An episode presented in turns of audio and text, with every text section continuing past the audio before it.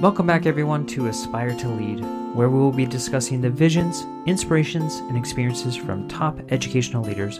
My name is Joshua Stamper, and you can connect with me on Twitter or on Instagram at Joshua underscore Stamper. Aspire Leaders, I have the amazing opportunity to speak with a phenomenal leader who's been a teacher, school and district administrator, educational consultant, and now she's got author on that list. I'm so excited to have Meghan Lawson on with me as we're going to be talking a lot of different topics on leadership, but then also about her brand new book, like I said, Legacy of Learning Teaching for Lasting Impact. And Meghan, first off, congratulations on the brand new book. Oh my goodness. Thank you so much. And what an honor it is to join you here. I know I've personally benefited from listening to you and some of the incredible, inspiring leaders that you've had uh, on this podcast. So thank you so much for having me today. Well, those are kind words, Meghan. I, I don't take that lightly. So thank you so much. and so we had talked previously about our roles and just the busyness. I know for you launching a brand new book, I bet a thousand people are trying to get after you and, and asking for interviews and whatnot. And I even saw you have a book study.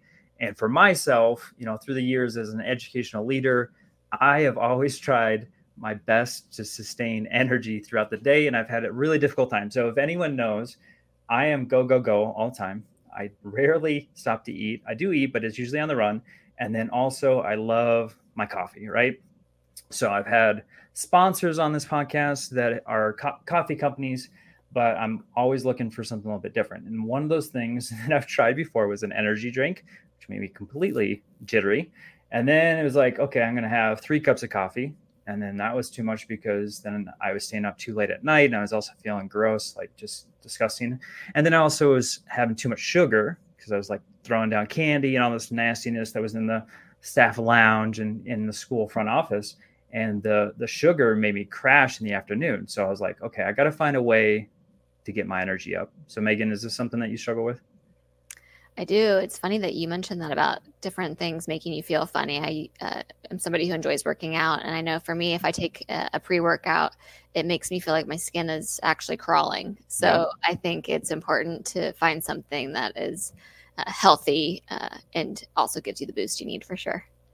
Well, I'm glad you said healthy because I know for myself, I'm not getting any younger, and so I, I'm trying to find some healthy choices. And so what I've landed on is this brand new drink. It's it's very small. It's called Magic Mind, and I've been throwing this down. And so what I've been doing is for my routine is pairing it with my coffee. So yes, I got to have my coffee in the morning. That's that's not going away, but I do need that boost to get me that energy in the afternoons. And so this kind of extends that. And I've found this to be a wonderful routine. So I want to make sure that my audience is finding that energy. I know my administrators are running around like crazy. So, you know, if you're looking for something that's got a great supply of natural ingredients and you're also looking for that sustained energy boost, I've got some for you. So, the, this little Magic Mind, I've got a partnership here with this company. So, if you go to magicmind.com slash aspire, and I'm going to throw this up if you're watching on YouTube, there's a link there and use the code aspire20 you can get up to 56% off your subscription and that's for the next 10 days. So I want to make sure that my audience takes advantage of this because it's very important to be healthy. It's also important to have that energy boost so that you can be the best for your students, for your parents, and for your community. And Meghan, so excited to have this conversation with you today. You so, so all right, let's talk about your leadership journey because this I said it at the very beginning, it's vast and you've done it seems like everything under the under the sun as far as education. So, would you just mind sharing real quick about your educational leadership journey? Sure. I've never been someone who has been focused on titles uh, or climbing some kind of proverbial ladder. I'm uh, someone who just wants to do work I believe in with people I enjoy. And uh, I really am a lover of learning who believes in the goodness of people. And that has led me into some incredible spaces with some really talented, mission driven, um, incredible human beings in our profession. So for me, you know, I started my career as a high school English teacher. And uh, my journey into education is, is actually not an inspiring one. I've heard people talk about um, you know, my parents were teachers and I always knew I wanted to be a teacher, or I played school growing up, or I got into teaching because I had hard experiences myself and I wanted to get in there and change what school could be. I actually was a classically trained dancer, so I wanted to move to New York. Dance on Broadway, live out of a backpack, you know, just live that dream. And I was raised by a very practical single mom who said, That's wonderful, but that's, you know, can be very challenging to do. And you need a backup plan and you don't need a college degree to do that.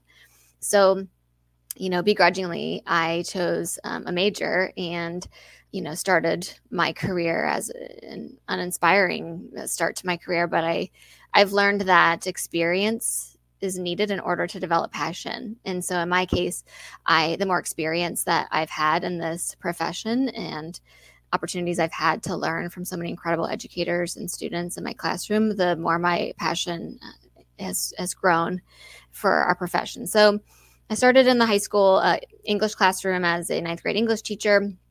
And uh, I, I, will be the first to admit that I chose high school because I thought that people would think I was smart and impressive by teaching high school and i learned very quickly how hard it is to to be a great teacher no matter what level uh, you're teaching at but um, also how important it is.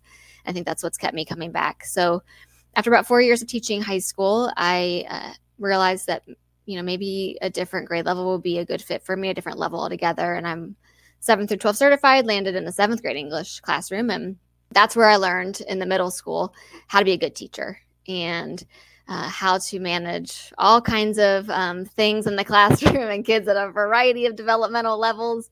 And I learned how to get over myself a little bit and instead realize, you know, that uh, behavior was communication and feedback for me and how to make things fun and interesting for all of us. And so I had a principal at the time in the middle school who said, you know, have you ever thought about becoming a principal?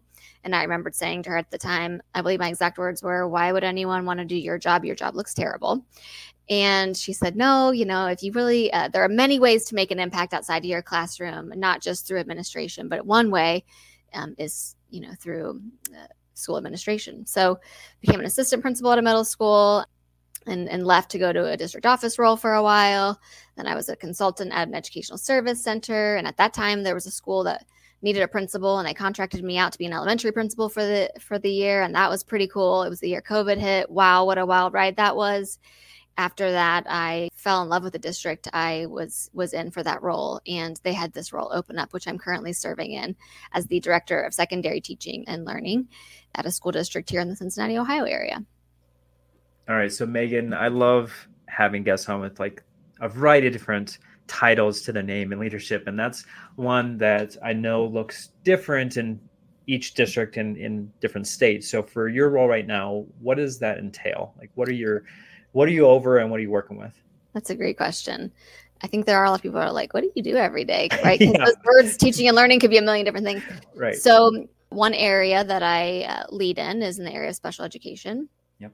Uh, the other area, when you think about, you know, curriculum, instruction, assessment, I work very closely with principals and instructional coaches and building leadership teams in a variety of capacities, uh, including looking at our um, curriculum, but also, um, you know, professional learning for teachers. And uh, something that's really important to me, I, I, know I've used a lot of big words, you know, about titles and big, like, you know, oh, wow, that sounds like big work or something. But at the end of the day, if nothing else, you know, there's two things that I hope people would know would be true about me. One is I think we the word we is really important in this work and i get to work on some incredible teams and there's nothing that i ever ever achieved that i didn't do with a group of people. Um, and we all share uh, pride in our work together. But also i think teachers create what they experience as katie martin would say in her book learner-centered innovation. And i hope that by taking really great care of teachers and their learning they're more equipped then to take great care of students and their learning well, let's talk about that because, you know, being in a district role, obviously you are over a lot of different folks in the district. And so, you know, you were talking about that team aspects. How do you get that instilled as far as like we're here for the collective whole versus our own individual achievements? Mm, I love that question. Well, I don't know if you're familiar with some of Shawn Achor's work. Yes. Okay. So, happiness researcher out of Harvard. And in some of his books, like Big Potential, as an example, he talks a lot about what it looks like to achieve together versus as an individual. And I think a lot of our work historically, we celebrate individual achievement, right? Like when you're we were growing up, a lot of us were really proud for the individual, you know, grades and accolades, right? And awards. And and all of that's is wonderful. But i think when we work together uh, and we amplify the strengths that people bring into our ecosystems and leverage each other's strengths for the collective good we can go um, further together. And he talks a lot about what he calls the super bounce um, of, po- of positivity where if you're uh, on a trampoline and you're jumping on that trampoline by yourself you can go pretty high and pretty far if someone else is jumping with you and you time it right, you can actually catapult yourself um, to new heights. And so I've been really interested in what that looks like, you know, in the school community. And so I think for me, it's, I think I have a lot of fun leveraging meetings and other things that people typically find to be a, a, really big drag. You know, a lot of people don't look forward to the meetings that they have, but meetings can be a great way to amplify our sense of togetherness and community while also moving important hard work forward because we are in it together, figuring it out and making real things happen for kids. And so I'm just really passionate about leading meetings that are fun and get the work done.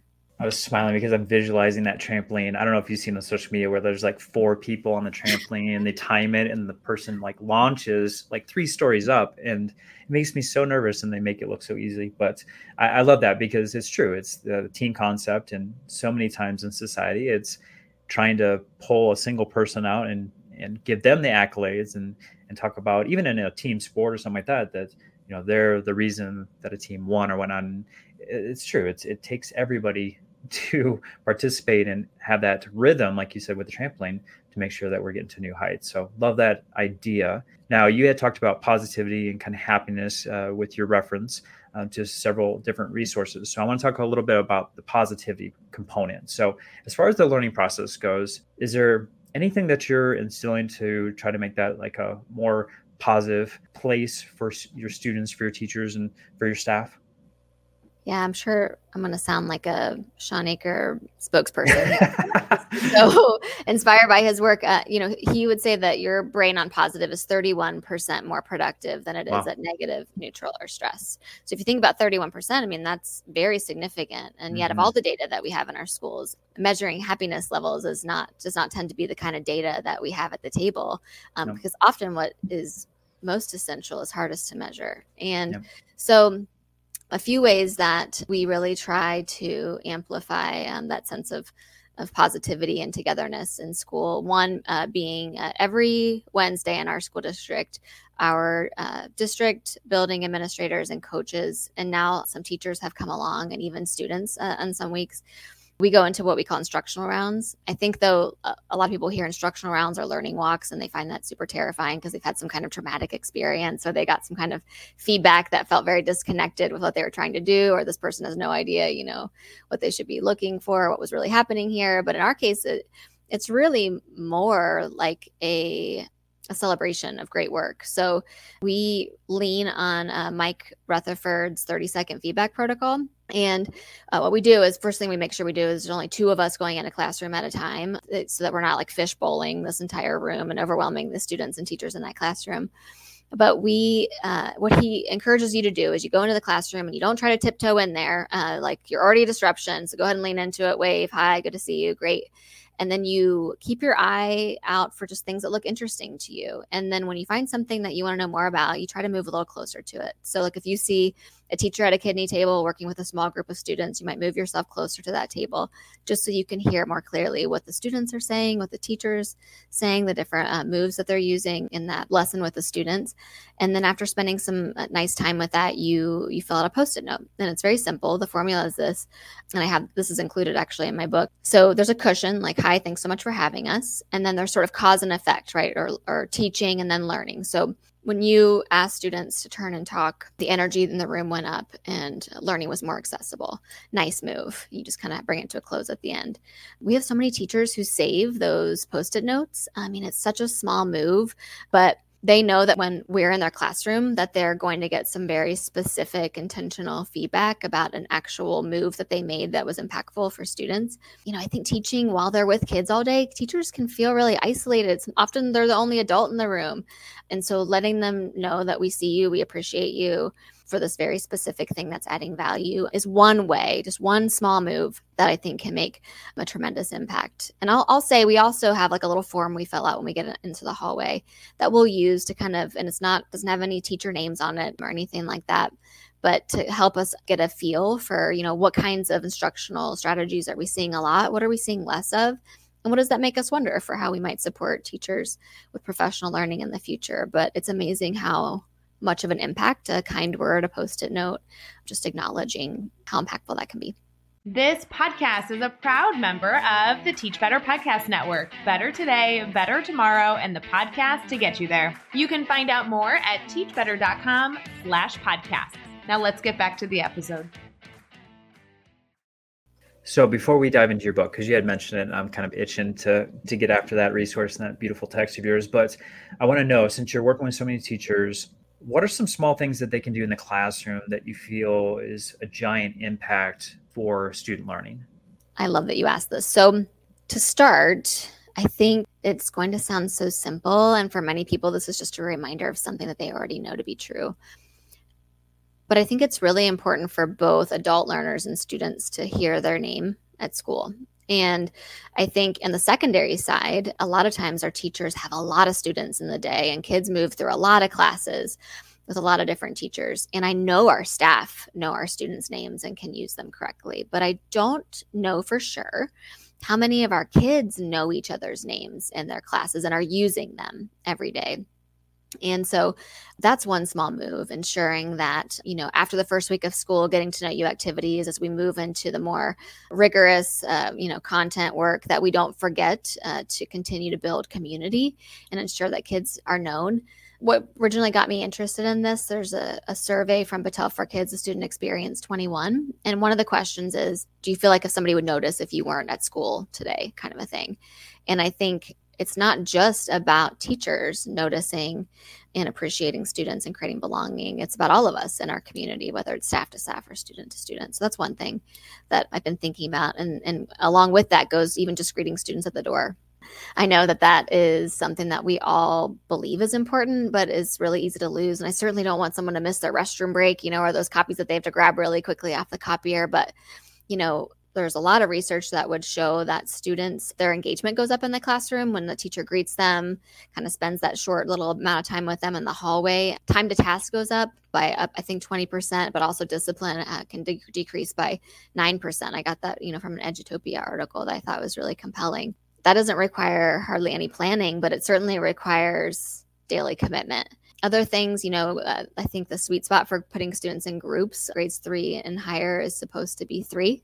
I was somebody who just always put kids in pairs or put them in fours as a teacher. I don't know why. I guess I just really liked even numbers. I wish I had stumbled upon that sooner. And also just the value of movement in the classroom, you know, and uh, non permanent vertical surfaces, as you would hear about in building thinking classrooms for mathematics not to be dissuaded by that title because anybody could learn uh, so much from that book but allowing kids to talk about the math um, or about the content while you know working on something that feels lower stakes because you know you can erase it or it's just you know a piece of poster paper tends to to increase learning. So those are just some examples of moves that i see great teachers making every day that are small that don't require a heavy lift on the planning side but can have a big impact on student achievement yeah, I love those suggestions so much, Meghan. Those are wonderful. And I love that you have the data to back that up. And yeah, students and teachers, everyone in the building, they're longing for connection. And so it's important to, like you said, not only have that for the student with the teacher relationship, but then also student to student. So there's ways that we can do that in the classroom to enhance their experience and that connection, I think is so beneficial. Love those. All right, let's transition to your wonderful book that just launched Legacy of Learning, Teaching for Lasting Impact. Meghan, I want to know what inspired this idea and who did you write this book for? Awesome. Uh, so, I uh, blog every week. Uh, that's for me as a learner. Uh, that was something that George Couros has encouraged so many educators to do that yes. he's inspired. and so I just, you know, started writing to make sure that I had created a reflection space for myself and could go back into my thinking and also see my uh, thinking evolve over time as I'm exposed to more stimulus and, and the smart work of other people. So I've been doing that for over three years now, but about a year and a half in, I started to notice themes emerge about what I was writing about. And there was sort of this thread. And it, it just occurred to me that I wonder if this is a book because I seem to really care about these things and, and be talking about them a lot. And so that was really the inspiration uh, for this for this book. And as far as people that it's for, it's it's for anybody working in a school really it's it's for teachers it might be for people leading teachers I think the themes, when I talk about that thread or the themes that come up, I think a lot of us are feeling overworked, overstimulated. Um, we found a way to overcomplicate a lot of the aspects of what this profession is. And I don't think it needs to be complicated to be impactful. And so this book is about, you know, making that meaningful impact that we all desire while also um, ensuring that the work is manageable and fun. There's so many people who will say, you know, man, these jobs used to be fun and they can be fun and we can make an impact and we can do all of that without losing ourselves in the process. And i tried to write an honest book not a heroic one. It's just my own journey. In order to write a book that i thought might make any kind of difference to even just one person reading it i had to be real about it. And so it required some vulnerability on my part and talking about some of the, you know, it's not like a Britney Spears tell all or anything like that, but it certainly does not make me look like I had it all together because I I didn't and I still don't. You're not dancing with knives, Meghan? Nope. Okay.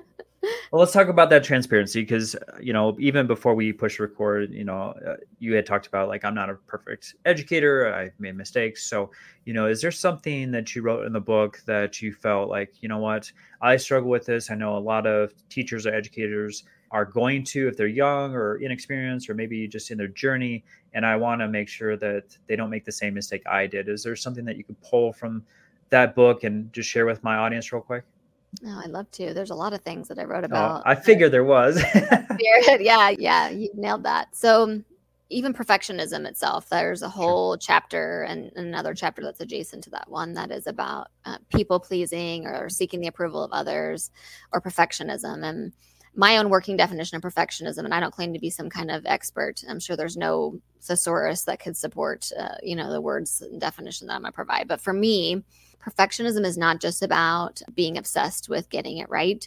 My version of perfectionism is sometimes having unrealistic expectations for both myself and the timeline in which I can achieve something um, or the th- amount of things I can achieve well at one time. And so, uh, like I said earlier, I was a classically trained dancer. So, being in the ballet world, you know, everything is about placement and everything being perfect and every little detail needing to be exactly right. And Carried some of those habits with me into our profession. And I think for a lot of teachers who did really well in school, as an example, you know, got good grades and turned everything in on time and, you know, received that praise from their teachers, we sort of came in with these expectations that like that was how teaching was going to go and that we like we're going to just know what to do at the right time and make the right decision and um and there's no room really then for play and creativity and the messy part of learning if we expect that we're going to do something, we're going to execute perfectly on the first try. And the truth is, our kids don't need people, shiny, perfect people who execute things